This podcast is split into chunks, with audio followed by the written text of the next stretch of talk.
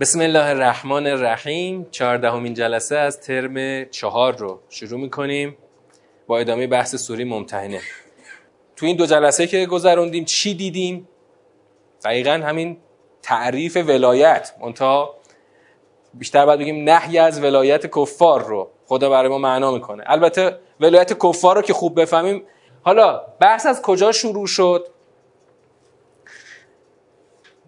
بحث از نهی از به ولایت گرفتن کفار شروع شد که خداوند یه جلوه ای از اتخاذ کفار به عنوان ولی رو مطرح کرد جلوهش چی بود؟ جلوه ولی گرفتن کفار در سوری ممتحنه در همون آیت اول چیه؟ جلوش چیه؟ القای مودت القای مودت معناش چی بود؟ برقراری رابطه دوستانه رابطه مؤثر چه آشکار چه پنهانی. این دقیقا میشه کانال زدن برای برقراری ارتباط که منجر به پذیرش ولایت کفار میشه. خدا به این خاطر داره نهی می‌کنه. دشمنان خودم و خودتون رو ولی نگیرید. و این حرفی بسیار مهم در همین سوره. و خب همینجا می‌خوام بگم که اتفاقا خدا مهمترین حرف این سوره رو تو همین آیه اول گذاشته. اینجا دقیقا جهت هدایتی ما تو همین آیه اوله. حالا ما اومدیم. خداوند گفت که اگر برید سراغ ولایت اینا اینا کار رو به کجا میرسونن؟ مقصد اینها چیه؟ آرزوی اینها چیه؟ چیه آرزوشون؟ رسما شما رو کافر کنن و شما از تمام دینتون برگردید. اینا هدفی جز این ندارن. ان یسقفوکم یکونو لکم اعدا و یبسطو الیکم ایدیهم و السنتهم بالسوء و بدوا لو تکفرون. بعد خدا از چی صحبت کرد؟ از ارحام و اولاد صحبت کرد. لن تنفعکم ارحامکم ولا اولادکم یوم القیامه. یفصل بینکم والله بما تعملون بصیر. ببینید ساختار رو دقت می‌کنید؟ ساختار رو دقت می‌کنید. این سیاق اول ما بزرگترین سیاق این سوره است خب؟ و اصلی ترین سیاق هم همینه. این قسمت اول باز این فراز اول که تو ستون سمت راست هست اصلی ترین حرف ماست. که خدا به ما اینجا گوش زد می‌کنه که حواستون باشه نرید سراغ ولایت کفار. بعد خدا زیل این اومد بحث ارحام اولاد رو مطرح کرد. بعدم چی؟ این ستا فراز میاد تکمیل می‌کنه این بحث رو در این سیاق. خب حالا این ارحام و اولاد رو می‌خوام یه, ز... یه جنبه دیگه هم بررسی بکنیم بعد بریم ادامه حرفمون. اولین جنبهش همینی که گفتیم. چی گفتیم؟ چرا ارحام و اولاد چرا خدا اینجا میگه که ارحام و اولاد به کارتون نمیاد؟ چرا اینجا میگه؟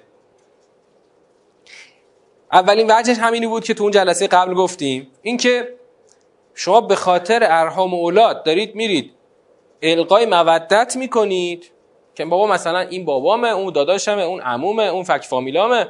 دشمنمون که نیستن که. بالاخره نمیشه که باشون رابطه نداشته باشیم. یواشکی میرید یه القای مودتی می‌کنید که مثلا به خیال خودتون روابط فامیلی خودتون رو حفظ کنید احیا کنید بعد از هجرت.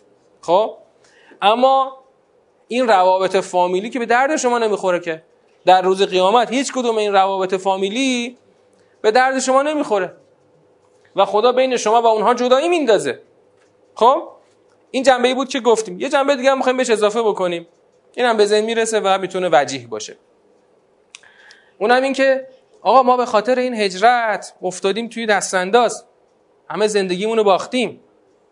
خب؟ بیایم بریم اقلا به خاطر این بالاخره حداقل های زندگی که برای خانواده می‌خوایم تامین بکنیم بریم دوباره یه القای مودتی بکنیم بلکه اینا یه خورده از این فشارهاشون بر ما کم کنن یه خورده ما هم پیش خانوادهمون اینقدر شرمنده نباشیم. خب؟ این موردش الان بیشتر بین ما هستش. که آقا آخه چه وضعیه؟ چه زندگی ما داریم الان؟ همش به خاطر اینکه ما یه حرفی زدیم که خواستیم تافته جدا بافته باشیم. بابا بریم حل کنیم مسئله رو دیگه.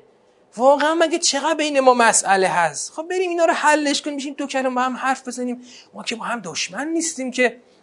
اونا هم بالاخره یه چیزایی دارن. ما هم بریم باید دم اینا رو ببینیم.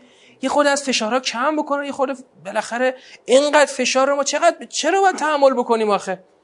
این زن بچه چه گناهی کردن آخه؟ همش باید, باید به خاطر دو تا شعار گنده تر از دهنمون که مثلا ما دادیم هی باید اینا سختی بکشن. آقا دست برداریم از این حرفا دیگه. بریم حلش کنیم.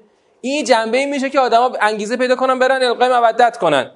خدا میگه بابا این ارحام و اولاد که تو داری به بهانه آنها می‌خوای بری القای مودت بکنی اینا رو خدا بین شما جدایی میندازه. شما اون دنیا که قرار نیست که با ارحام و اولادت زندگی بکنی که. اونجا هر کسی خلاصه سی خودشه. و این این می‌تونه این به این معنا می‌تونه اینجا درست باشه. قبل اینکه باز برم ادامه می‌خوام یه تاکید بیشتری بکنم روی همین انگیزه های القای مودت. ببین واقعا واقعا اگر این انگیزه هایی که خدا اینجا میشماره برای جدایی بین ما و کفار اگر این انگیزه ها رو شما حذف کنی. انگیزه ها چیه اینجا؟ یا کن. یکی اعتقاد به همون حق. اعتقاد به دین حق. نکن چقدر کفر رو به ما جا اکن من الحق. بالاخره اونا کافرن شما مؤمنید به این چیزی که از حق آمده. دیگه شما اومدی به خاطر یه رسولی از شهر و دیار خودت جلای وطن کردی. خلاصه سختی هجرت رو به جون خریدی و جدا شدی از شهر و دیار خودت. این یعنی این کاری که واقعا به انگیزه جهاد و ابتقاء چی؟ ابتقاء مرزاتی. کسب رضایت خدا این کار رو شما انجام دادید. خب؟ خب انگیزه شما از هجرت چی بود؟ اگه اینو حذف کنیم. انگیزه از هجرت این بود که بالاخره به یاری رسول خدا بشه تابی و کسب رضایت خدا. اینو حذفش بکنی. واقعا چرا ما باید با اینا دشمن باشیم؟ دلیلی نمونه که. وقتی شما این انگیزه ها رو حذف کنی باید هم بری باشون القای مودت بکنی. آقا چرا هی می‌خواید شما تافته جدا گفته باشید؟ چرا می‌خواید ساز جدا بزنید؟ شما یه شهروند رام باشید. مگه تو دنیا الان کی اصلا عقیده مخالفی میده؟ با همدیگه اختلاف نظرم دارن در اصل در اصل دنیا که با هم مشترکن همه. حالا تو مگه اهل دنیا بشی واقعا دیگه هیچ نقطه افتراقی باقی نمیمونه. برای همین خدا در همین آغاز داره روی این نقاط قوت جبهه ایمان داره تاکید می‌کنه. بابا شما به یه رسول ایمان آوردید. شما به خاطر کسب رضای خدا باشید هجرت کردید. اصلا یادتون رفته انگار برای چی هجرت کردید؟ حالا ما اگه بخوایم این حرف امروزی سازی بکنیم بعد بگیم چی؟ یادتون رفته برای چی انقلاب کردید؟ یادتون رفته. فکر کنید انگار مثلا به خاطر یه لقمه نون پاشید این جلوی پهلوی وایسادید البته واقعا شاید یه اثر کوتاه بودن افکارشون به همین انگیزه های مادی و دنیایی رفتن. بالاخره اونا مینو خوری تو آش انقلاب انداختن. ولی ما به این خاطرها انقلاب نکرد ما به خاطر چی انقلاب کردیم؟ به خاطر اینکه کلمه خدا در زمین حاکم شود. به خاطر اینکه سراغاز به قول شهید داوینی سراغازی باشد بر بعثت دیگر باره انسان. بعثت یعنی برانگیخته شدن. برانگیخته شدن دوباره انسان بعد از عصری از جاهلیت مدرن جاهلیتی که دیگه اسم خدا رو از همه ارکان زندگی بشر حذف کردند. ما به خاطر این انقلاب کردیم. و بخاط... اگر ما این حرف خوب باور کنیم پس باید به خاطرش تا آخرین ذره جانمون و خونمون پاش وایسی درست؟ اون وقت اونایی که این رو نفهمند تو این فضا نباشن. خب طبیعیه که برن مخفیانه یا آشکار القای مودت کنن. القای مودت مخفیانه و آشکار. برای همین خدا میگه چه مخفیانه چه آشکار القای مودت کن. من که می‌دونم که. اما شما انگار یادتون رفته.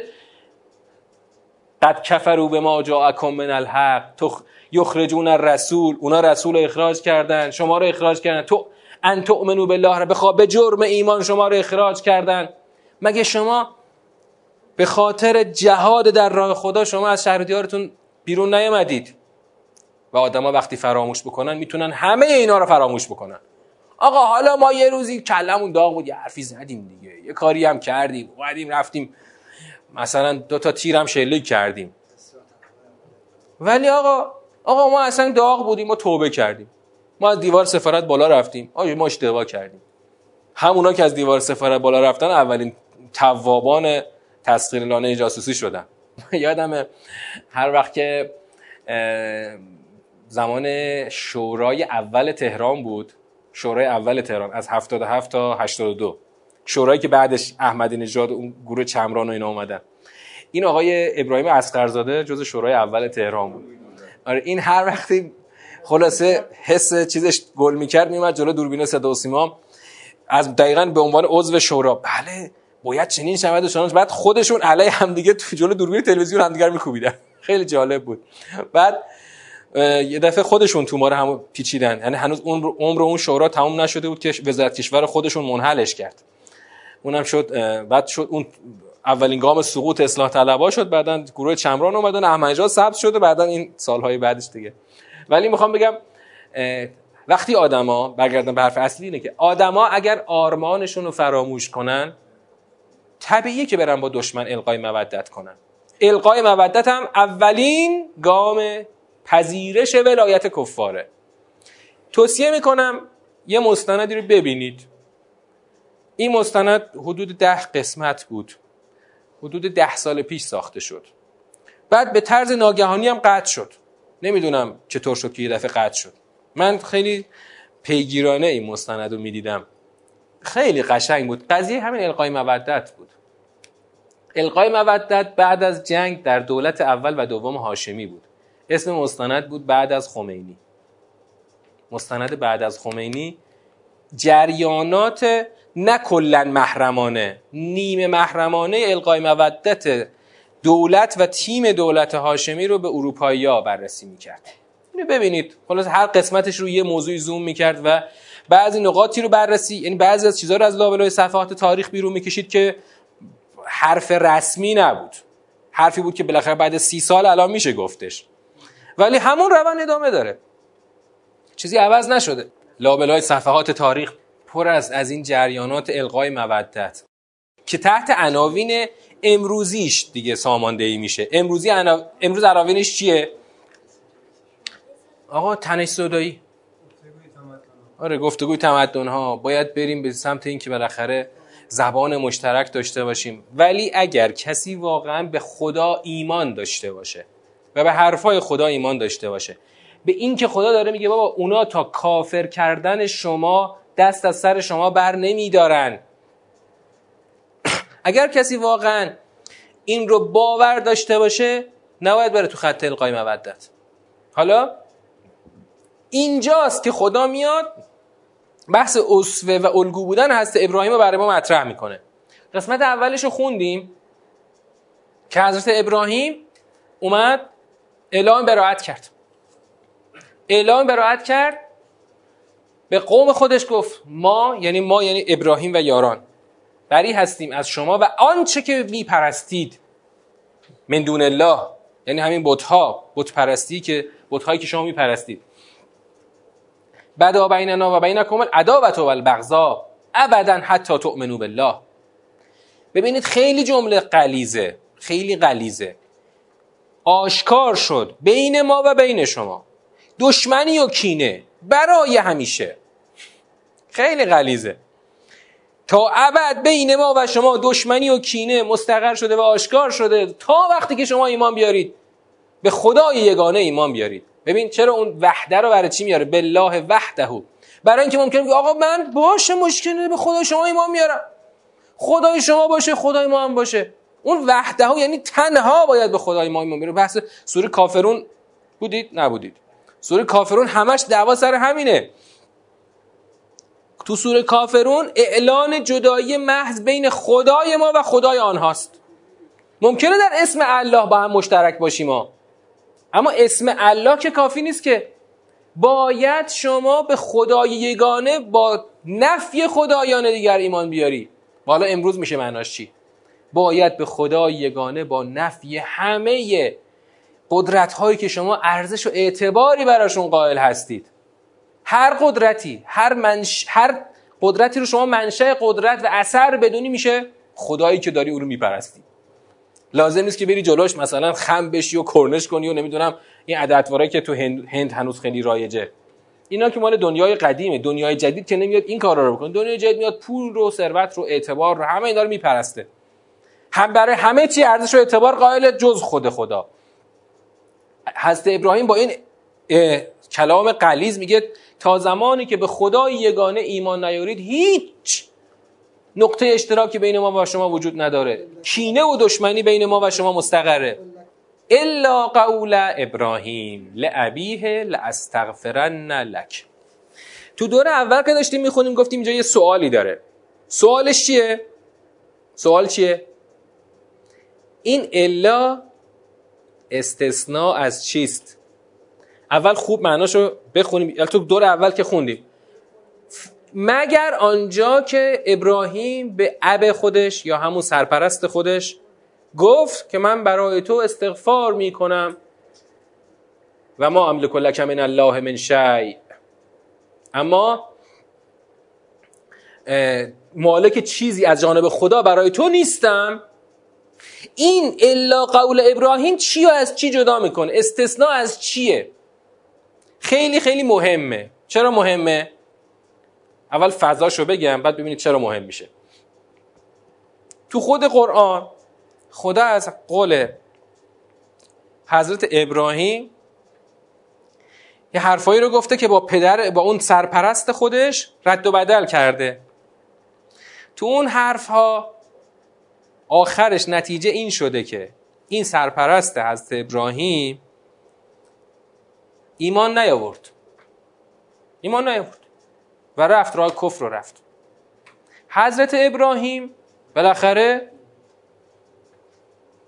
رابطهش رو باش داشت. آخرش داره میگه چی؟ لاستغفرن لک. زمینه که ایجاد می‌کنه چیه؟ زمینه اینه که آقا آقا شما داری با این قلزت و شدت میگی با باباهاتون رو نمی‌دونم فک فامیلاتون همه چی قطع ارتباط بکنه. خود هست ابراهیم و چرا؟ شما تو فلان سوره گفته که با پدرش یا همون سرپرستش همچین حرفایی رد و بدل کرده. پدرم که اون سرپرستم که آخر کافر شده. و چرا شما دارید با این غلظت اعلان جدایی می‌کنید و میگید که هیچ رابطه القای مودت باید بین ما و دشمنان نباشه؟ پس حضرت ابراهیم چی میشه؟ حرفاش چی میشه؟ سیرش چی میشه؟ اگه می‌خوای حضرت ابراهیم الگو باشه پس چرا اینجاش الگو نیستش؟ فقط اون قسمتش که اعلان براعت کرد الگو هست. جواب چیه؟ خدا می‌خواد دقیقا همین اشکال رو جواب بده اینجا. همین اشکال رو خدا می‌خواد جواب بده. بله. حضرت ابراهیم الان ظاهرا دو جلوه داره اینجا. جلوه اول اون اعلان براعت قلیز و شدید به جماعت کافر.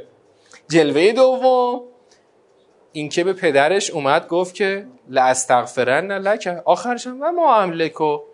لک من الله من شی. دیگه این قلزت نداره این کلام دیگه. درسته؟ کدوم جلوه از ابراهیم برای الگوه؟ و البته این دو جلوه الان می‌خوایم بگیم که این دو جلوه در مقابل هم نیستا.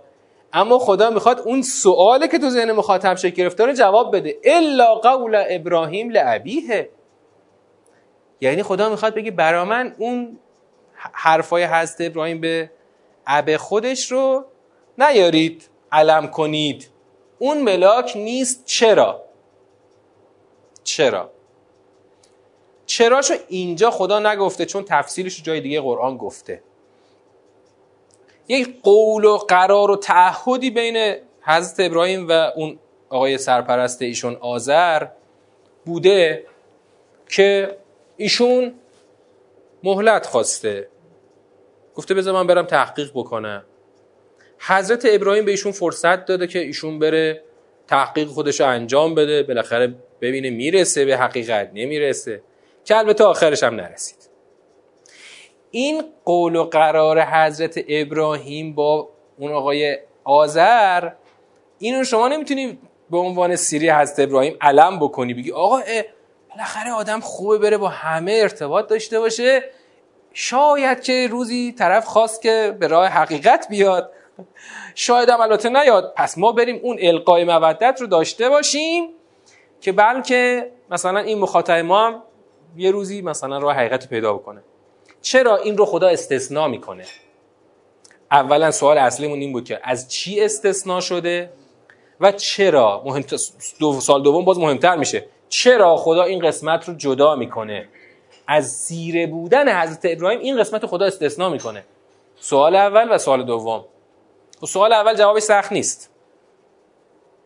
در واقع من زیل ضمن حرفام جواب سوال اول رو گفتم. سوال اول جوابش چیه؟ از چی استثناء شده؟ الا قول ابراهیم از چی استثناء شده؟ خب با توجه به متن اگه بخواید بگید چی میگید؟ درست گفتید. من حالا فنی ترش می‌کنم. فنی ترش اینه که از اون از قالو لقومهم قالو لقومهم. از این داره استثناء میشه. یعنی قول اعلان براعت.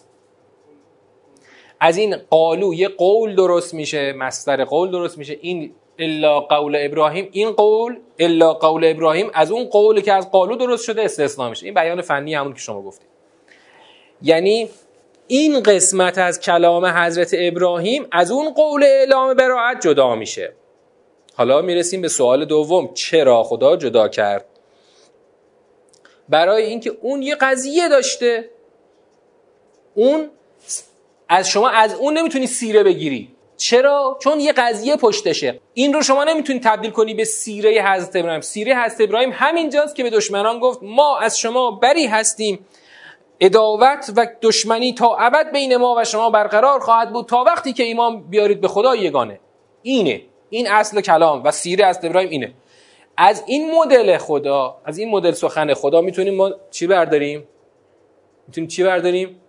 دقیقا الگو برداری کنیم. هر چیزی رو در لابلای صفحات تاریخ خونده اینو نیار علم کن بگی سیره اهل بیت این بوده مثلا. مثل مثلا قضیه گفتگوی بین حضرت عباس با شمر. اون آقای جاهل همون رئیس جمهور قبلی اون تیکر رو داشت به عنوان چیز مذاکره چی می‌کرد علم می‌کرد دیگه خب یعنی واقعا باید بگیم جاهل. جاهل به معنای تامش. اون که تو نمی‌دونی اون یعنی تو نظام کربلا این کجا قرار می‌گیره؟ اون دشمنی با ما با شما که روشنه. هیچ نقطه اشتراکی بین ما و شما وجود نداره. فقط از باب اینکه امام حسین که خب ببین چی میگه. حرف حسابش چیه؟ اینکه از عباس با اجازه امام حسین رفته از اون آقای شم حرفشو بشنوه. آیا این دقیقا مثل این استثناء قول حضرت ابراهیمه؟ برو ببینیم چی میگه. که یعنی ما حتی از دشمنمون هم حاضریم بشنویم که چی میگی حرف حساب چیه. ولی هیچ وقت نقطه اشتراک بین ما وجود ادابت و بغضا بین ما تا ابد برقراره. پس اینجا وقتی خدا داره قول هست ابراهیم رو جدا می‌کنه دقیقا خدا داره الگو میده که حضرت ابراهیمی که دارم به تو میگم اینجا باید بشناسیش. ببین دوباره جملات جملات تند و غلیظ رو بگم. انا برعا منکم. ما از شما بری هستیم. از شما و از هر آنچه که میپرستید به غیر خدا و مما تعبدون من دون الله. کفرنا بکن. ما به شما کافریم. بدا بیننا و بینکم. آشکار شد بین ما و شما. اداوت و بغضا الاداوت و البغضا ابدا. تا ابد دشمنی و کینه بین ما و شما آشکار شد. تا وقتی که به خدای یگانه ایمان بیارید. یعنی اصلا بیانیه است. اینقدر محکمه که میشه مثل بیانیه خوندش بله. این کی معلوم میشه وقتی که شما نگاه ساختاری دقیق داشته باشید؟ یعنی بفهمی که خدا از کجا اومد؟ خب از تو تو فراز اول از کجا اومده؟ از نهی اکید بر عدم القای مودت شروع کرده. بعد میاد تو این فضا هست ابراهیم معرفی می‌کنه. وقتی تو این فضا داره هست ابراهیم معرفی می‌کنه فوری تو پرانتز میگه نه یا اون قول ابراهیم به پدرش رو ملاک قرار بدی اون ملاک نیست این ملاکه. این اعلان براعت غلیظ و شدید حضرت ابراهیم ملاکه. خب بعد یه دعایی آخرش اومده. این دعا جالبه و نکته داره. ربنا علیک توکلنا و الیک انبنا و الیک المسیر اینم در واقع جزی از قول حضرت ابراهیم می‌تونه باشه. چرا رو به خدا داریم میگیم علیک توکلنا و الیک انبنا؟ علیک توکلنا بر تو توکل می‌کنیم. الیک انبنا به تو رو میاریم و الیک المسیر که بازگشتگاه به سوی تو است. خب این چرا اینجا این سه تا عبارت اضافه شده؟ ببینید فضا رو بگیری جواب در میاد. خط سی رو بگیرید دلیل این سه تا جمله در این فضا معلوم میشه. داشت چی می‌گفت؟ داشت اعلان براعت می‌کرد دیگه. در این اعلان براعت خدای ما به تو توکل می‌کنیم. تو این فضایی که داره اعلان براعت می‌کنه حالا به خدا می‌خواد توکل کنه و به خدا رو بیاره که بازگشتگاه به سوی اوست. یعنی تو تا وقتی به خدا توکل نکنی خب معلومه تو این خط کم میاری. باید به خدا رو بیاری به خدا توکل کنی و بازگشت رو به سوی او بدانی تا بتونی با این قدرت جلو دشمنت وایسی بگی که تا ابد بین ما و شما دشمنی و کینه برقرار شده. این دقیقا اینجاست که از خدا باید یاری گرفت برای این اعلان براعت قلیز به دشمنان. خب یه دعا هم بعدش میاد. یه دعا بعدش میاد. این دعا در این فضا باید معنا بشه. دعا رو همینطوری می‌تونیم تو قنوت بخونیم. و خودش معنا داره اما در این فضا معنای خاص پیدا می‌کنه. معنای دعا رو که تو دور اول خوندیم که خدایا ما رو مایه فتنه کافران قرار نده. ما رو مایه فتنه کافران قرار نده. خب؟ خب حالا تو این فضا می‌خوایم اینو معنا کنیم. تو این فضا معناش دقیق تر میشه و بسیار خاصتر میشه. یعنی چی که ما رو مایه فتنه کافران قرار نده؟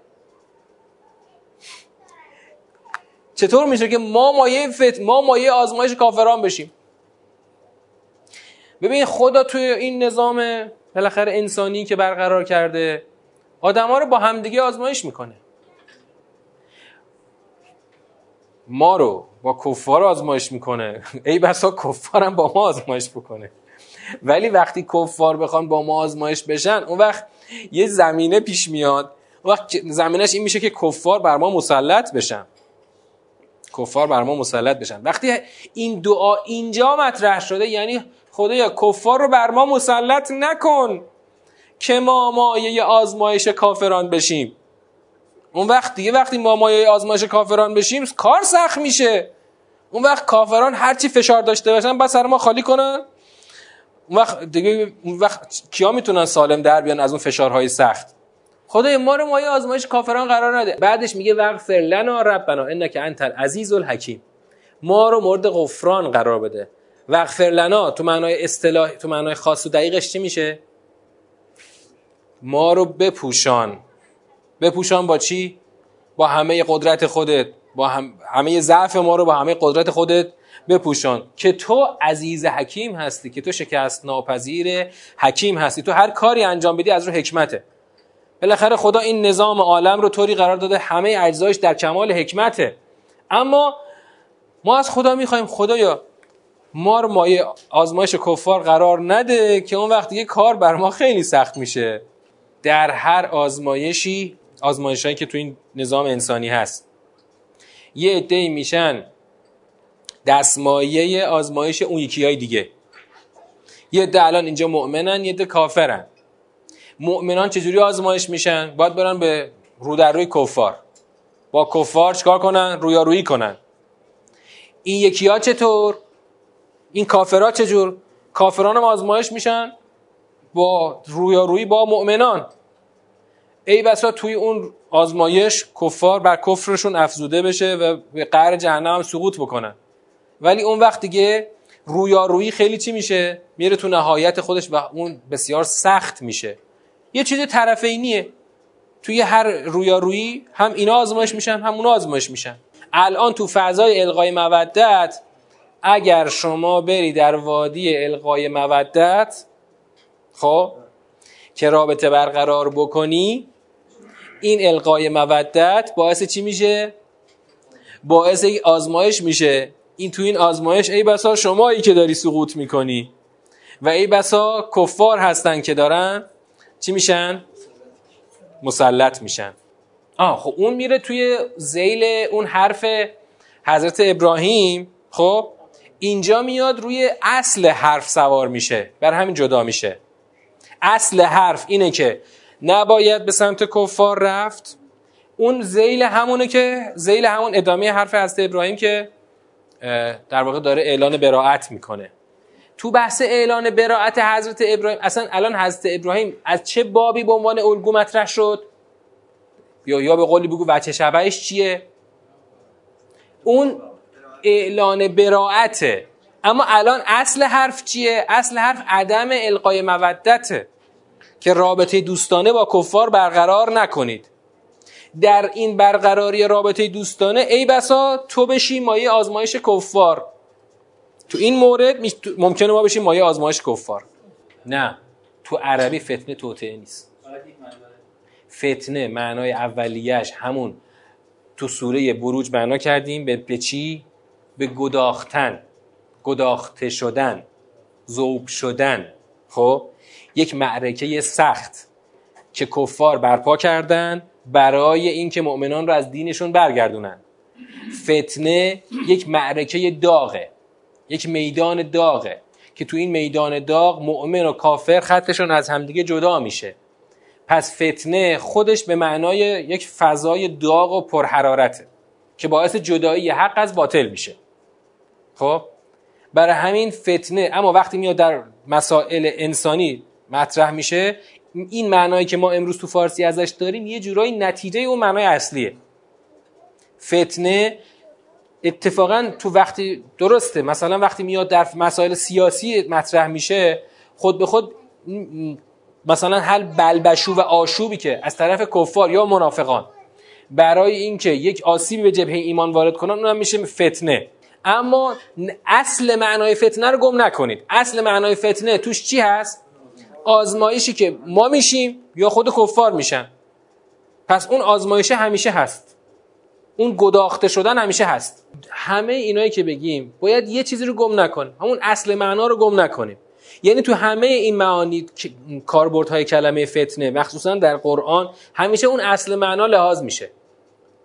ما نباید معانی ثانوی رو اصل قرار بدیم. معانی اولیه رو اصل قرار بدیم. معانی ثانویه رو تطبیق بدیم رو معانی اولیه.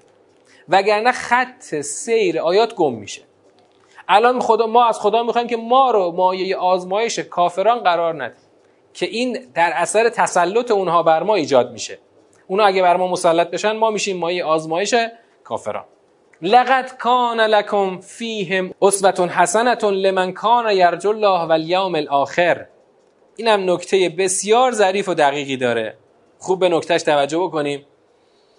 خدا اولش که گفت من می‌خوام قد کاند لکم اسوه حسنه فی ابراهیم. دوباره تو این قسمت یعنی تو این پایان فراز حضرت ابراهیم دوباره خدا تاکید می‌کنه که قطعا برای شما در آنها اسوه حسنه هست. یعنی یک الگوی نیکو هست. منتها یه چیزی رو خدا بهش اضافه می‌کنه. این اضافه کردنی که تو این آیه اضافه میشه معنا داره لمن کان یرجو الله والیوم الاخر. والیوم الاخر. برای آن کسی که امیدی به دیدار خدا دارد امیدی به روز دیگر دارد. خب این چه معنایی میده؟ خدا این تعبیر یرج الله رو برای چی آورده؟ از کلمه امید خدا استفاده کرده به جای ایمان به جای اعتقاد. امید یه پله بالاتر میشه. شما ممکنه به یه چیزی اعتقاد داشته باشی ولی تو پس زمینه ذهنت باشه. امید بهش نداشته باشی. مثلا من اعتقاد دارم روزی امام زمان ظهور خواهد کرد. ولی امیدی ندارم. امید اونجایی شکل می‌گیره که من واقعا آرزومند باشم که امام هرچه زودتر ظهور بکنه. حالا همینو ببر روی باور به خود خدا امید به خود خدا و روز دیگر. خدا امید به خودش و روز دیگر رو کنار هم گذاشته و این رو میچسبونه به اینکه اگه می‌خوای تو از حضرت ابراهیم الگو برداری باید آرزومند خود خدا دیدار خدا و روز دیگر باشی. یعنی باور به یگانگی خدا و معاد. یعنی شما اگر این دوتا رکن رو برداری حضرت ابراهیم دیگه چیزی نمیمونه بخوای الگو بگیری. حضرت ابراهیم نماد باور به خدای یگانه و باور به سر روز دیگره. و خدا انگار می‌خواد یه جوری انگار می‌خواد به ما کد بده. آخه بابا مؤمنین شلوور که رفتید القای مودت کردید مگه شما باور به خود خدا یا بگیم امید به خود خدا و روز دیگر ندارید؟ اگر دارید بیاید از حضرت ابراهیم الگو بگیرید. لقد کانت لکم فیهم اسوه حسنه لمن کان یرجو الله والیوم الاخر اگه واقعا باورمند و امیدوار به خدا و روز دیگر هستید خب بعد از حضرت ابراهیم الگو بگیرید یعنی اگر الگو نمی‌گیرید مثلا همین ما. ما امروز الگو نمی‌گیریم از حضرت ابراهیم. سعی سعی می‌کنیم با کفار تنش زدایی بکنیم. برای اینکه انگار تو اون باورمندی به اسب خود وجود خدا و روز دیگر انگار دچار نقص و کاستی هستیم. و من یتولا فان الله هو الغنی الحمید. حالا فکر کردید مثلا از من رو برگردونید. من که چیزی کم نمیشه. من که نیازی که ندارم. هر کس که روی گرداند هو الغنی. بابا خدا بی نیازه. شما که نیازمندید که به خدا امید داشته باشید به روز دیگر باور داشته باشید. خدا حمید بی نیاز ستوده است. یعنی این امید شما نه به از نیازهای نه به خدا چیزی اضافه می‌کنه چون خدا بی نیاز مطلقه. نه به ستودگی خدا چیزی اضافه می‌کنه که خدا ستوده است. خب الغنی الحمید بله. من اینطوری می‌خوام جمع کنم. ببینید حضرت ابراهیم اومده در موضع در جای اعلان موضع نسبت به اصل ایمان اومده با اطمینان گفته انا برعا منکم. خب اداوت و بغضا و بقیهش خب اما اون جایی که اون جایی که این آقای سرپرست از حضرت ابراهیم درخواست چی کرده؟ درخواست مهلت کرده برای اینکه بتونه حقیقت رو پیدا بکنه. یعنی گفته آقا بذار من تحقیق بکنم. ببینم تو بالاخره راست میگی یا نمیگی. این رو این رو وقتی حضرت ابراهیم در این مقام با درخواست او موافقت می‌کنه این نافی اون اعلان براعت قلیز اول کلام نیست. در واقع و ما املک و لکه داره چی تو درست می‌کنه از ابراهیم؟ یعنی میگه وقتی تو بخوای قبول نکنی من هیچ کاری برات نمی‌تونم بکنم. لا املک لک من الله من شی. تو قسمت بعدی تو اصل الله ان یجعل بینکم و بین الذین آدیتم منهم موده یک فراز جدا شده این آیه. چرا؟ چون نکته بسیار ظریف و دقیق توش هست. من اول تیترش رو الان مطرح می‌کنم چون جلسه امشب وقت گذشت. تیترش رو مطرح می‌کنم و توضیحش رو می‌ذارم برای جلسه دوشنبه. اینجا یک اعلان یه آرزوه. یه آرزوه. آرزویی است که با ظاهرا با سیر کلام ابتداعا انتباق نداره. چجوری؟ الان می‌خوام عدم انتباقش رو بگم. الله ان یجعل بینکم و بین الذین آدیتم منهم موده ای بسا خدا مودت ایجاد کند. بین شما و همونایی که باشون دشمنی دارید. این آرزو اینجا چه معنایی میده؟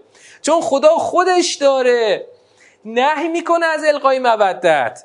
بعد خدا میگه اس الله انشاءالله که خلاصه امید است که خدا بین شما و این دشمنانتون مودت ایجاد کنه. الان مصداقی فکر نکنید. اول مفهومی در بیارید. قبل از اینکه وارد آیه بعد بشیم از خودش باید یک جواب اولا این رو ببینید. آیا قبول دارید که ابتداعا یک تناقضی هست؟ چون خدا با این بیان قلیز تلقون الیهم بالموده رو داره نهی می‌کنه. لا تتخذو دشمنان رو ولی نگیرید. با چی؟ با چی ولی گرفتید؟ اونها رو شما با القای مودت اونها رو ولی گرفتید. خدا الان میگه ای انشاءالله خدا خودش بین شما و دشمنان شما. خب ببینید سوال اول کجاست؟ موضع سوال کجاست؟ خب قبل از اینکه به این نقطه برسیم باید یه چیزی رو محکم کنیم. یه چیزی رو البته خدا محکم کرده. خدا چی رو محکم کرده و به هیچ وجه ازش عدول نمی‌کنه. خط جدایی محض بین خط کفر و خط ایمان. جدایی محضی که هیچ گونه رابطه مودت بین این دو خط نباید باشه. این قاعده اصلی خداست. چرا؟ چون به القای مود چون به پذیرش ولایت دشمنان منجر میشه. وقتی که این نقطه جدایی و افتراق رو ما اطمینان داریم این که خدا آرزو آرزویی رو مطرح می‌کنه که خود خدا بین شماها و دشمنانتون مودت برقرار بکنه این در وجود اون اصل اولیه چه معنایی میده؟ ابتداعا این معنا رو میده که ببینید خدا از اصول خودش کوتاه نمیاد. اما داره میگه الله ان یجعل بینکم موده بین شما و اونها مودت رو مودت همون رابطه دوستانه است. رابطه مؤثر هست. چطور ممکنه؟ خدا این آرزو رو اینجا مطرح کنه در حالی که قبلش میخ محکمی رو کوبیده. که هیچ کنه رابطه ای نباید بین شما و اونها باشه که که منجر به پذیرش ولایت آنها خواهد شد. پس پس دقیقا همین نتیجه رو می‌گیریم که از آنجا که خدا از اصول خودش که کوتاه نمیاد که. اگر قرار باشد رابطه ای برقرار شود فقط در یک صورت این فرض داره. اون فرض اینه که اونها از دشمنی با شما دست بردارن. اونها نخوان که شما رو به کفر خودشون برگردونن. اونها نخوان که هر روز یه روز رسول رو اخراج کنن یه روز مؤمنان رو اخراج کنن و هر روز یک دردسری رو و فشاری رو بر شما مضاعف بکنن. حالا این موضوع نیاز به توضیح بیشتری داره که ما انشالله در جلسه روز دوشنبه این بحث رو ادامه خواهیم داد. ممنون که توجه کردید. و سلام علیکم و رحمت الله و برکاته.